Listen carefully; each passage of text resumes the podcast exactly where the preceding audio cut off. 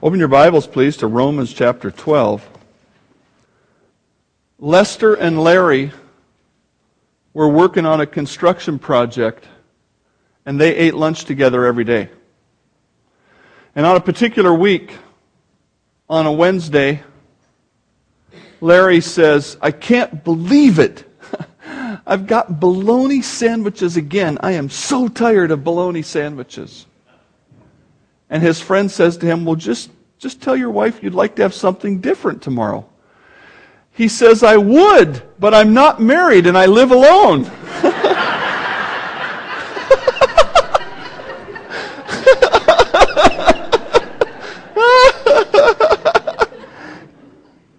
the moral of this story is you are the reason for most of the baloney in your life.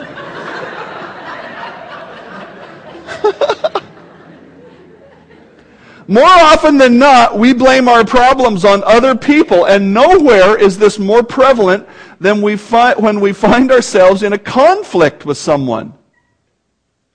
But what God wants us to learn today is the godly way to respond to a conflict so that He can enable us to live in peace. Before we do that, we want to review just briefly the last sermon, which was a couple of weeks ago. If you weren't here, you can hear it on the website. It's there. But we looked at where conflict comes from, because if we can understand where conflict comes from, we may be able to nip it in the bud as we deal with it right at its source. So the first source of conflict is, is uh, pleasure, the things that we enjoy in life. These are not wicked pleasures, these are normal pleasures the things that we eat, the activities we enjoy, the feelings that come, the, the rest that we need, the schedule that we have, the, the fellowship we desire with other people. Conflict can come from these because I may want things that are pleasurable different from my wife or from other people in the world that are around me. And so we come into conflict about what we're going to do or where we're going to go. Secondly, conflict can come from the desire for significance. This is a, uh, a polite way to say pride. We want to be something. We want to achieve something. We want to be seen a certain way. And when other people's activities uh, don't allow us to be seen as significant, we come into conflict. Number three, conflict can come from opinions. In other words, there are, there are truths in God's Word that are absolute right and wrong, and then there are many other things, a way that we live our lives and ways that we interact that, that are the application of God's Word, and those things are uh, there are some some uh, some uh, leeway that's allowed by God, and we have opinions about things.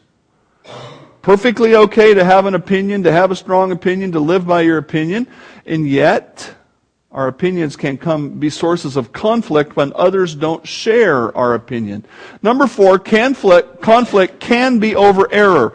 There are issues of right and wrong in the scripture, and some people don't agree, and so we can come into conflict over that. There are issues of doctrine in the scripture that are right and wrong. Uh, we're, talking about a whole area like that um, in the uh, in our Sunday school hour when we talk about creation and evolution, and some Christians who want to go to Genesis chapter one and make it into something other than what it is. And when we disagree, there will be conflict over that. Number five, conflict can become because of mistreatment. There are times in all of our lives in which we're not treated fairly. Um, that will happen in, in small ways and in large ways. All of these things are, are sources of conflict, and if we can begin to identify where did this conflict come from, we may be able to deal with it right on the spot. But as that temptation to conflict or the opportunity for conflict comes, the next step that we have to consider is how do I respond to it? We're not talking about the, the end result, uh, the end goal, say, of maybe you've gotten into a conflict and there needs to be a process of reconciliation. We're just talking right up front. How do I respond to conflict? And I've chosen to, to address this topic from Romans chapter 12 verses 14 through 21. Bless those who persecute you, bless and do not curse. Rejoice with those who rejoice, and weep with those who weep. Verse 16, be of the same mind toward one another. Do not, do not set your mind on high things, but associate with the humble. Do not be wise in your own opinion. Repay no one evil for evil. Have regard for good things in the sight of all men. If it is possible, as much as depends on you, live peaceably with all men. Beloved, do not avenge yourselves, but rather give place to wrath. For it is written, Vengeance is mine, I will repay, says the Lord. Therefore, if your enemy is hungry, feed him. If he is thirsty, give him a drink. For in so doing, you will heap coals of fire on his head. Do not be overcome by evil, but overcome evil with good. First thing that I want you to understand is this a godly response to conflict, if you are going to respond in a godly way, it is going to be supernatural. Now, I understand some of us are more prone to the outward demonstration of conflict, and some of us are prone to a more inward uh, handling of things. And so, on the surface, some people may look godly, even though internally they are not. Some people may look ungodly and so on. But the question we have to ask is, am I acting in a natural manner or a supernatural manner? When conflict occurs, our usual reaction is to act in a natural, self-serving way that puts a quick end to the problem. Our natural inclination for dealing with conflict will always favor ourselves. Because that is our go-to prideful, self-involved human nature rearing its head. In the summer of seventh grade, I attended a music camp of sorts at Everett Community College. We were there for five hours every day for six weeks or something like that, and and uh, learned all kinds of things and had a band and a choir and a whatever. And there were kids from all over uh, uh, junior high and high schools there. One of the other attendees was a kid from my school in Marysville named Doug who apparently got up each morning thinking, How can I be a thorn in the side of Dave Lunsford? Now, I think I'm a likable guy most of the time, especially in junior high. I don't know. Maybe not. Maybe I deserve the thorn. After he would get up every day and meditate, he would set off for five hours of bugging me. After several weeks of turning the other cheek, I grabbed him by the lapels and put him up against the wall and helped him to understand that his health would be in jeopardy if his behavior did not change. I, you know, that's just not the way I usually handle things, but it worked. And I was glad that it worked. But I hope you can understand that that is a natural response to conflict, not a godly response. And the reason I responded that way is because I wasn't living for the Lord. The supernatural response goes like this I say to you, love your enemies. I did not love Doug. I didn't. I just wanted him to leave me alone. That's all I cared about. I didn't care a lick about him beyond leaving me alone. Love your enemies, do good to those who hate you, bless those who curse you, and pray for those who spitefully use you. I can guarantee you I did not pray for him. Because I didn't pray for anything in that era of my life. To him who strikes you on the one cheek, offer the other also. And from him who takes away your cloak, do not withhold your tunic. Give to everyone who asks of you. And from him who takes away your goods, do not ask for them back.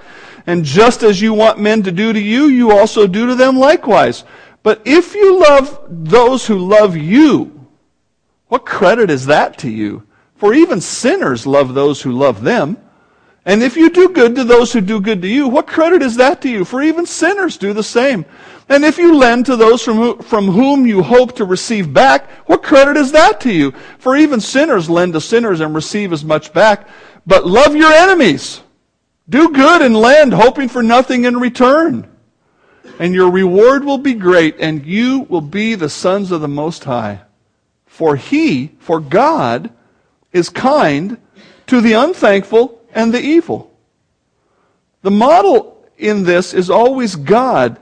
Uh, you know, uh, God makes the rain to rain on the just and the unjust. What would it look like in this world if God caused it only to rain on those who were living in an absolute godly way at any given time? God doesn't act that way. This is a high standard. It's a terribly high standard. And when we read turn the other cheek, what we tend to think is a very a very wooden kind of interpretation where if you're standing there and the guy smacks you like this, then you're supposed to go, okay, hit me again. And I think God's thought is even broader than that. Say, when the guy hits you, the way you turn the other cheek, first of all, is you don't retaliate. Because in the world's eyes, when you don't retaliate, you are weak or strong? Weak. You have put yourself in a position of weakness. And when you bless and when you uh, pray for and so on, you're turning the other cheek. You're refusing to retaliate, and instead of that, you're acting in love. John MacArthur relayed a personal account that illustrates turning the other cheek. Some years ago, in the store where he was working, a nephew of mine was murdered by an addict looking for drug money. Although deeply grieved by this tragic loss, my brother in law has refused to become bitter or hateful. Instead, his continued desire and prayer has been for the salvation of the man who took his son's life. He even visited him in prison to give him the greatest blessing, the gospel.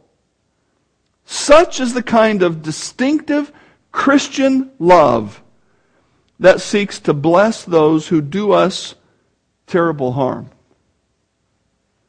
The way God wants us to respond to conflict is supernatural. And we might say, well, how is that possible? It's possible when we realize the power that is within us. Therefore, after I heard of your faith in the Lord Jesus and your love for all the saints, I don't cease to give thanks for you, making mention of you in my prayers. The Apostle Paul is telling the Ephesians what's on his prayer list that the grace of our Lord Jesus Christ, the Father of glory, may give to you the spirit of wisdom and revelation. He says, I want you to understand God.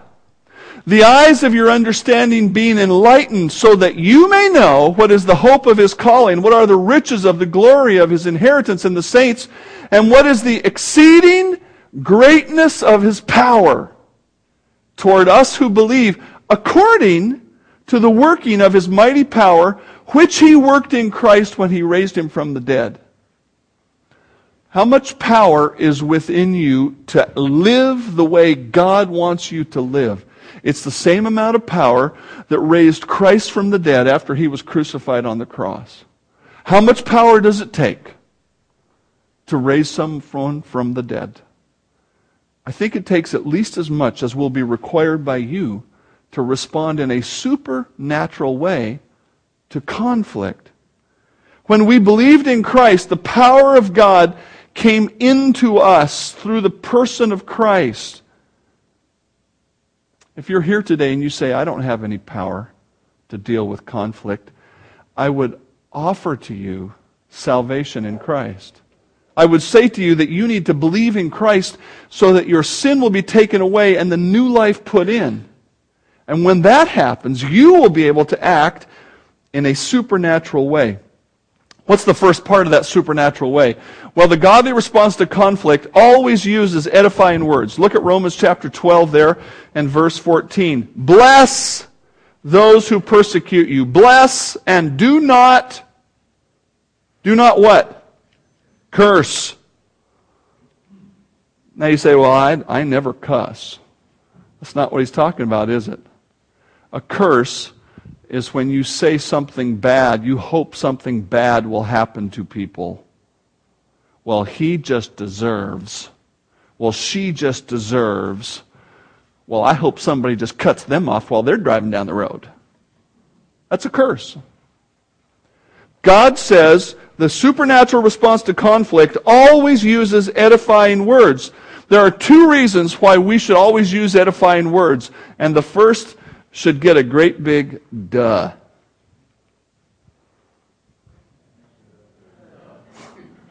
maybe it's not a big duh. If God commands us to use edifying words, words that build up, if He commands us not to curse, why do we think it's okay to change that command? Why do we think it's, well, you know, this situation is different. That person acted this way. That person acted that way. I heard a Christian say he hated somebody. Wow. That's wrong. That's wrong. Words have to be edifying. God commands it. Christian, you're either living in Christ or you're living in the flesh.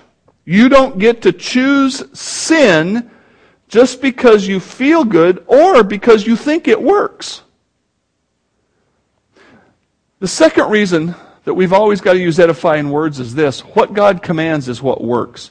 Now, I know that sounds a little bit pragmatic. It sounds a little bit like I'm here just to tell you what works, like a technique.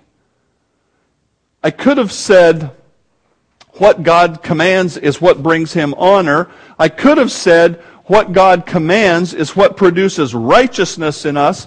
But, but I chose to, to, to, in, to put it in the terms of what works.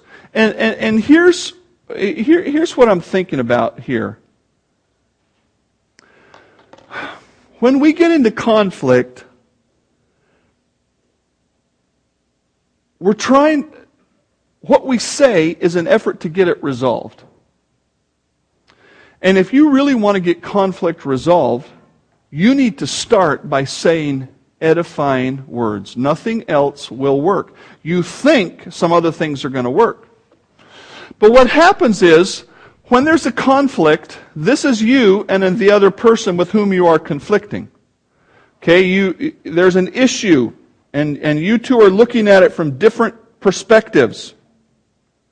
Now, when you also use words that are non edifying, the situation looks like that. Now you have two issues you have to deal with. Number one, you have to deal with the outer layer, which is the wicked words that you used, before you can get to the real conflict and deal with it. On TV, we see a method of conflict resolution that looks like this. And I was going to role play it, but I thought it was so harsh that, that you might think I was mean, I was mad at somebody. But it goes like this. What were you thinking about? You're so stupid. What are you doing? What are you doing? And the person goes, no, no, no, no. And this person, no, no, no. Pretty soon this person goes, you're right. Has that ever happened in your life? No, because that only works on TV. And then these two people hug and make up. Or maybe the classic between two guys who, who literally have a slugfest. And when they get done beating on each other, they go, oh, that was pretty cool. Hey, and they put their arms around each other and oh, they're all buddies again. That only happens on TV. Because in real life, one of those guys goes to jail. Okay? Don't buy the myth of the world when it comes to dealing with conflict. You will not use wicked words and resolve your problem. Oh, I understand that sometimes one person can be so loud and so strong that the other person stops speaking and gives in. But that's not a resolution. And it's not a resolution that honors God. God says a soft answer turns away wrath, but a harsh word stirs up anger.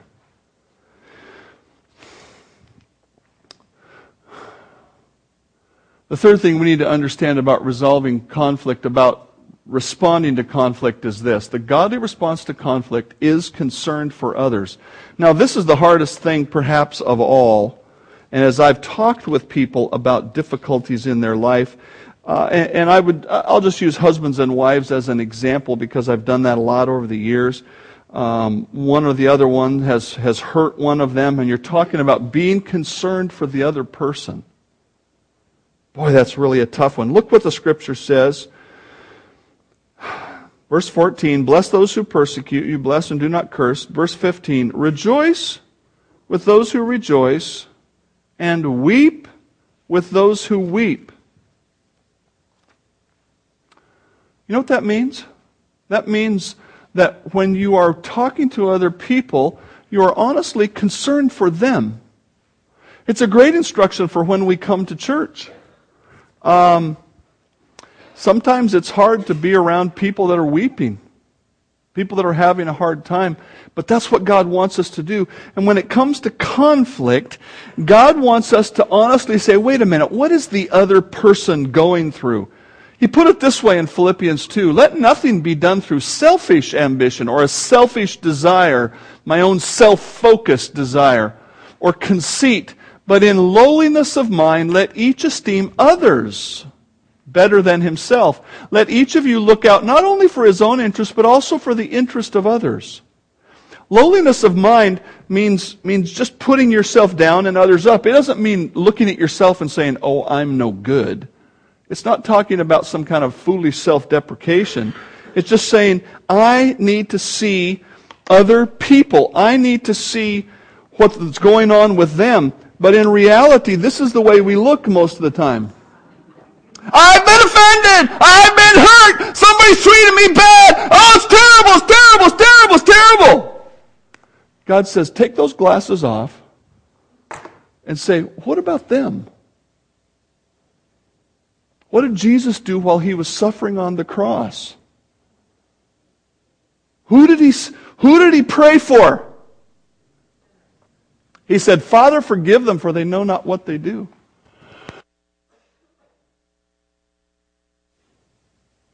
We have got to do what Jesus said and love our neighbor as ourselves.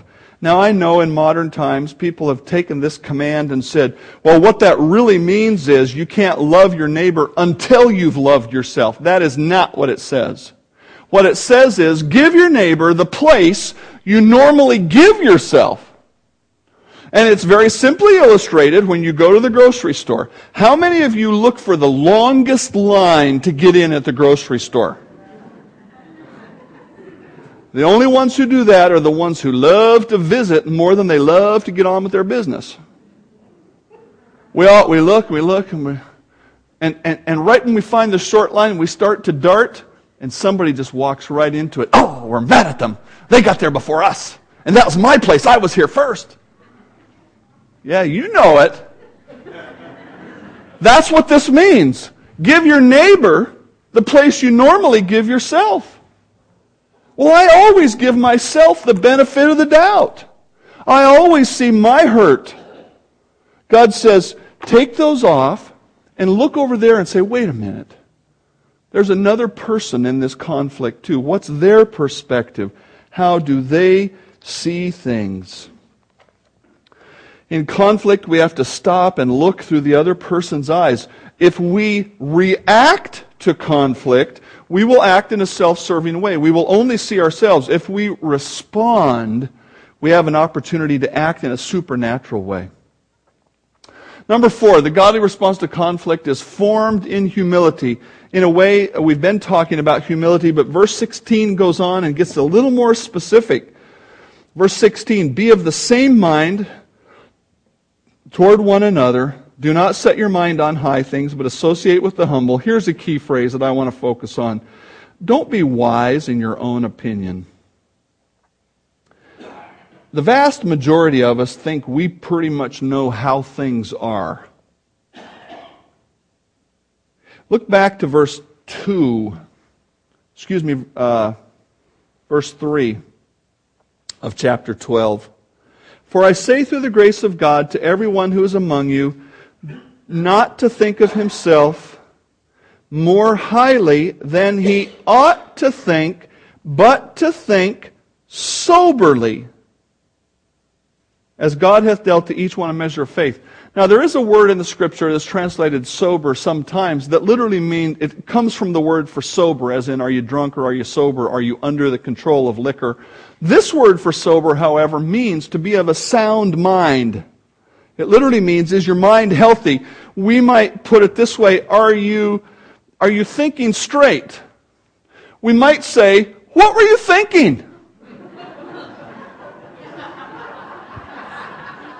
Anybody ever done that? I haven't done that, but in a church one time, we were adjusting the lights and they were at about 21 feet and we had scaffolding and it wasn't tall enough, so we put a table on the scaffolding and we put a ladder on the table. Yeah, makes my palms sweat just to think about it now. Yeah, what were you thinking? what are you thinking? That's not that uncommon in what we call the third world. kind of get it done any way you can and deal with the consequences later. We look at that and we say, you're not thinking right. We question the soundness of their mind.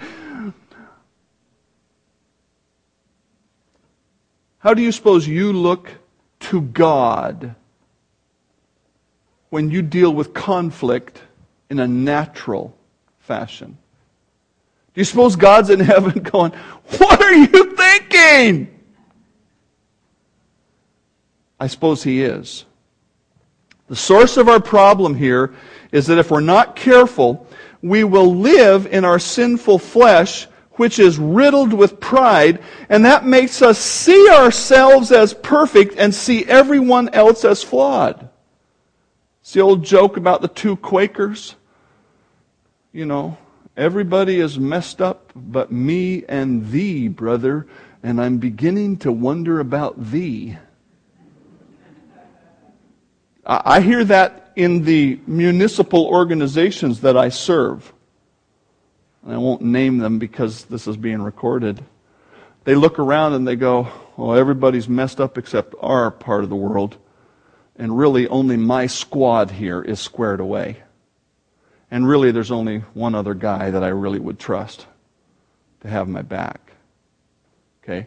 That comes from having too high of an opinion of yourself. Verse 16, don't be wise in your own opinion. Verse 3, have a sober mind, have a sound mind. By pride comes nothing but strife. But with the well advised, there's wisdom.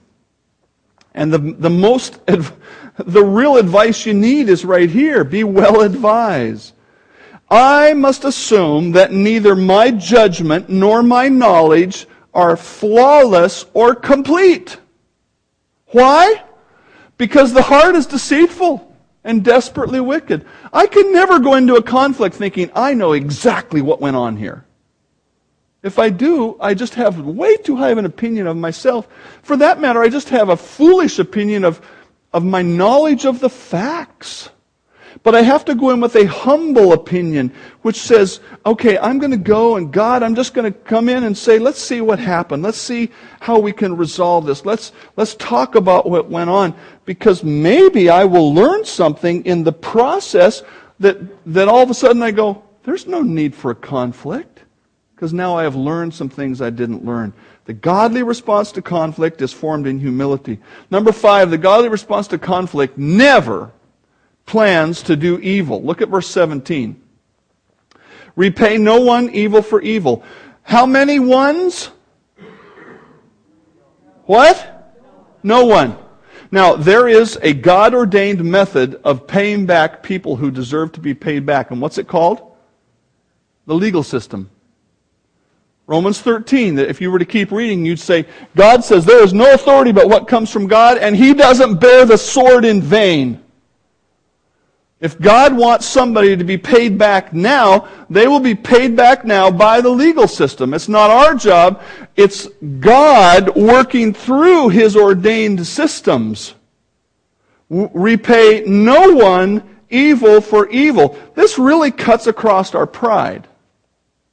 We think, boy, you know, uh, when I get a chance to say something or do something, I'm going to do it. It is not godly to fight fire with fire except in the national forest under government supervision. There is no excuse for sin. There is no excuse for evil. There is no excuse for wrongdoing, payback, or whatever you might call it. There is no excuse. If you've never come to this point in your life, you need to write on your notes today, there is no excuse for sin. There is no excuse. Now you may, you may contrive some logical system in which you think it's okay, but according to God, repay no one evil for evil. Look what he says here about those who turn this upside down. Woe to those who call evil good and good evil who put darkness for light and light for darkness, bitter for sweet and sweet for bitter. When God uses the word woe, you ought to woe. Who did Jesus say woe about? He said, Woe to you, Pharisees, scribes, blind guides. You look all the world over and find a disciple, and when you, make, when you find him, you make him twice the child of hell that you are. Woe to you! You do not want to come under God's condemnation. This is a special condemnation for those who turn truth upside down. There is no excuse for ever doing evil to anyone. Number six, the godly response to conflict requires the goal of peace. You see, if your goal is self serving, that's what you're going to do. But look at verse 18. If it is possible, as much as depends on you, live peaceably with all men. Certainly, as we continue to think about conflict and, and, resolution, reconciliation, some people won't be reconciled. That's obviously possible. But that doesn't change our responsibility. One of the most important thoughts we can have in the process of facing conflict is what is my goal? Is my goal to be personally validated? Is my goal to, I want everybody to see how stupid he is or she is. I'm trying to make sure everyone knows I didn't do anything wrong. I'm here to make sure they get what they deserve. Or are you here to try to make peace? Well, yeah, but Pastor Dave, if I try to make peace, I might have to overlook something they did. That's right.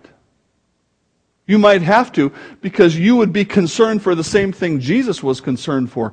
I do not pray for these alone, but I pray for those who will believe in me through their word, that they may be one. As you, Father, are in me and I in you, that they also may be one in us, that the world may believe that you sent me. And the glory which you gave me I have given to them, that they may be one, just as we are one. I and them, you and me, that they may be made perfect in one that the world may know that you have sent me and have loved them as you have loved me. Do you think Jesus wants us to walk in unity? Could that be any clearer? And so we have to have that as a goal. This is what I'm trying to accomplish. That's why Paul says this in Ephesians 4 I, I beseech you, I, I beg you to walk worthy of the calling by which you were called with lowliness and gentleness with patience, bearing with one another in love, endeavoring to keep the unity of the Spirit in the bond of peace. When you accepted Christ as your Savior, the Holy Spirit put you into the body of Christ. The body of Christ exists in perfect unity. But we as believers can break that unity. We can't break the true organic unity. We can't break out of the body of Christ, but we can create skirmishes within the body of Christ. And he says our job is to endeavor to keep what the Holy Spirit has created. Number seven, the godly response to conflict does not usurp the place of God. Uh, probably most of you don't use the word usurp in your daily uh, conversation, but it means to take some place that doesn't belong to you. Look at verse 19. Beloved, do not avenge yourselves. Do not avenge yourself, but rather give place, literally it says, to the wrath, to the wrath of God. For it is written, Vengeance is mine, I will repay. God knows who needs a payback. And God knows who the sinners are and who the saints are. And God is going to make it right someday. If you have to take one on the chin for the Lord and for His family, God knows that. And look what He promises. Humble yourself under the mighty hand of God. Today that means address conflict in a way that honors God. That's what it means to humble yourself. Humble yourself under the mighty hand of God What's the result of that?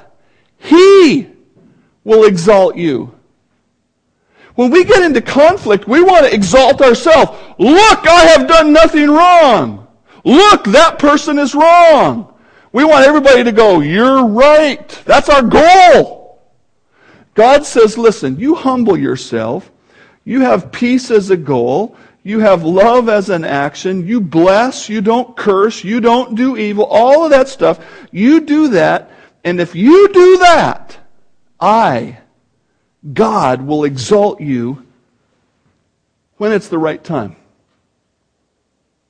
And when God exalts you,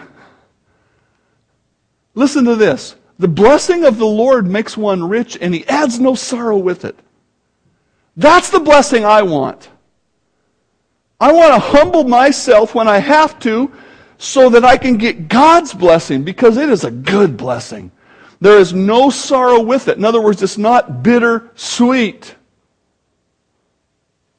The blessings we can create are often bittersweet. The godly response to conflict requires doing good, and we've been talking about that all along. Jesus summarized it here. Love your enemies, bless those who curse you, do good to those who hate you, pray for those who spitefully use you. Here's a little phrase that'll help you remember how to act in conflict. You ready? Say good, do good, pray good. If that's all you remember going out of here today, I'll be happy. Because that's a summary. Jesus gave us a summary in one verse. I'm giving it to you in one line. Say good, do good, pray good. If you can do that, you will be acting like Christ. That means the things that come out of your mouth are good, not bad. The things that you do are good, not bad. And the prayers that you give are for the other person. Why? So that you may be the sons of your Father in heaven. For he makes the sun to rise on the evil and the good, he sends the rain on the just and the unjust. The last point here today. The godly response to conflict realizes that righteousness is more powerful than sin. Righteousness is more powerful than sin. The, the world around us uses sin to get things done because that's all they have. The Christian is tempted to use the things of the world, but what we should use is righteousness. There are two, look at verse 21. If your enemy is, is hungry, feed him. If he's thirsty, give him, a, give him a drink, for in so doing you will hope, heap coals of fire on his head. Do not be overcome by evil, but overcome evil with good. There are two kinds of evil that righteousness will overcome. And the first is the evil in me. Christian, you got to be honest enough to say, I am not perfect.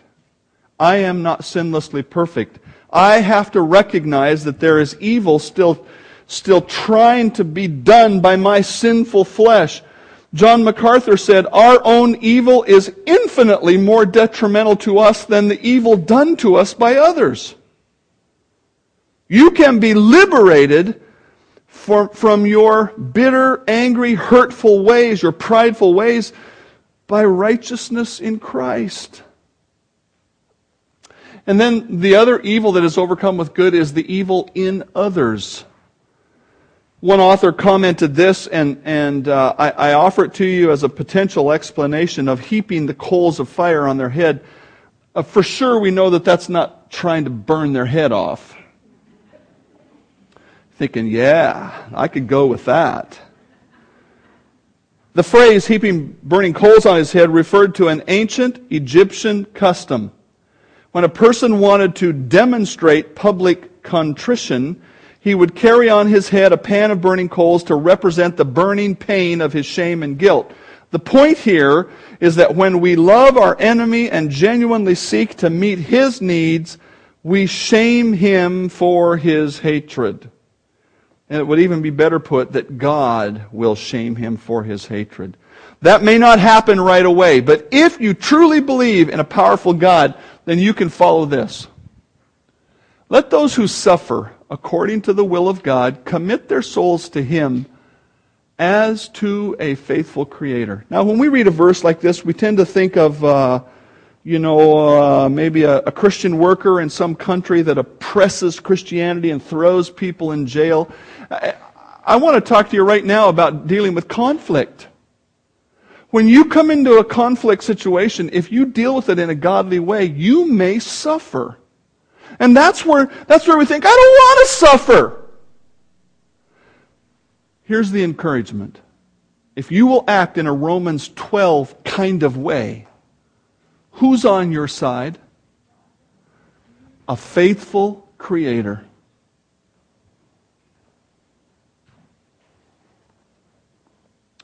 Who would you rather have managing your case? You or God? See, that's the question we have to ask. Well, I, you know, I think, I think God doesn't quite understand. I can do it better. Okay? Maybe it would be good for you just to say that in the mirror next time you're tempted in that direction.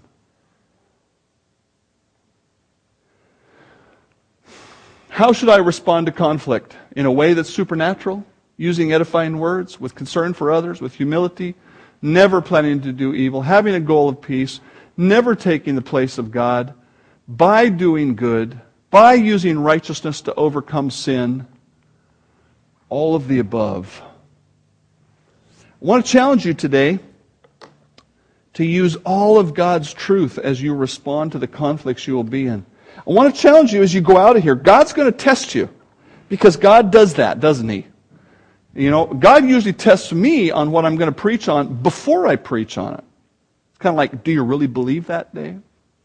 And I fully expect I'll be tested later on today as well. Get it in your mind right now. Say, okay, God, bring those points to my mind. Help me to choose a godly response.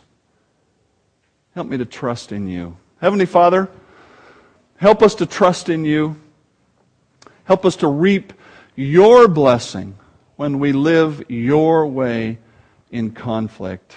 I pray in Christ's name, amen.